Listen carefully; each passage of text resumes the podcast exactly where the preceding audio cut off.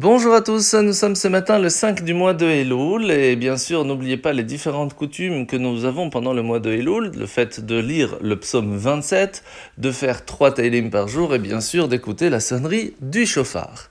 Alors aujourd'hui nous sommes à la fin du chapitre 10 du Egret HaKodesh dans le Tanya où la Nourazaken nous a expliqué hier l'importance de donner de la tzedaka, de donner une partie de ce que l'on a reçu à ceux qui sont dans le besoin et pas seulement jusqu'à une certaine limite, mais même sans limite pour nous permettre de rattraper ces énergies, ces lumières, ces bénédictions euh, perdues du fait que nous n'avons pas réussi à prendre le temps de faire les mitzvot que nous aurions dû faire.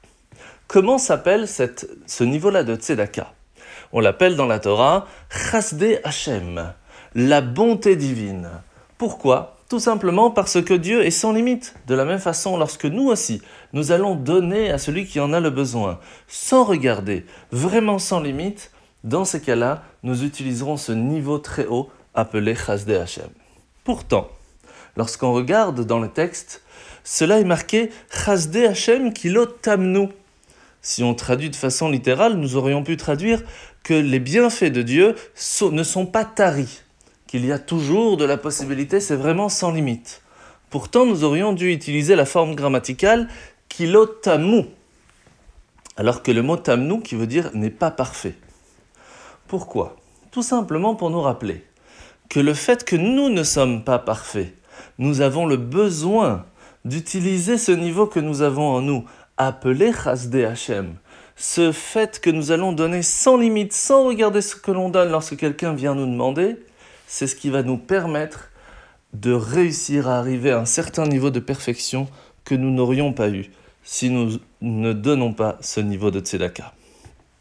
La mitzvah de ce matin, mitzvah positive numéro 155, c'est la mitzvah de pas seulement se rappeler du jour du Shabbat, mais pour pouvoir le faire, il est important de prononcer des paroles. Et ces paroles, c'est au début du Shabbat et à la fin du Shabbat qu'on appelle le Kiddush. La paracha de la semaine, nous sommes parachat Kitetse. Aujourd'hui, nous voyons que Moshe va rappeler au peuple juif les, lois relatives au Shiloah Haken. En français, le renvoyer une mère d'oiseaux avant de prendre ses œufs. Puis, rappeler une mitzvah extrêmement importante, le Ma'ake, qui veut dire que lorsque nous allons, en fin de compte, construire sa maison, et que les toits de la maison, on peut marcher dessus, il est important alors de mettre une rambarde pour ne pas qu'une personne pourrait chaser shalom tomber. il faut savoir que là, on ne parle pas seulement d'une maison physique, qui bien sûr c'est une des bases, mais on parle aussi, aussi lorsque nous allons construire son foyer, son propre couple, sa propre famille. Là aussi, à un certain niveau, nous allons tomber, parce que les habitudes que nous avions avant ne seront pas les mêmes. Ce qui fait qu'à chaque fois, chaque année, chaque, chaque moment, il est important de remettre quelques balustrades, quelques barrières pour ne pas tomber là où ça pourrait faire mal.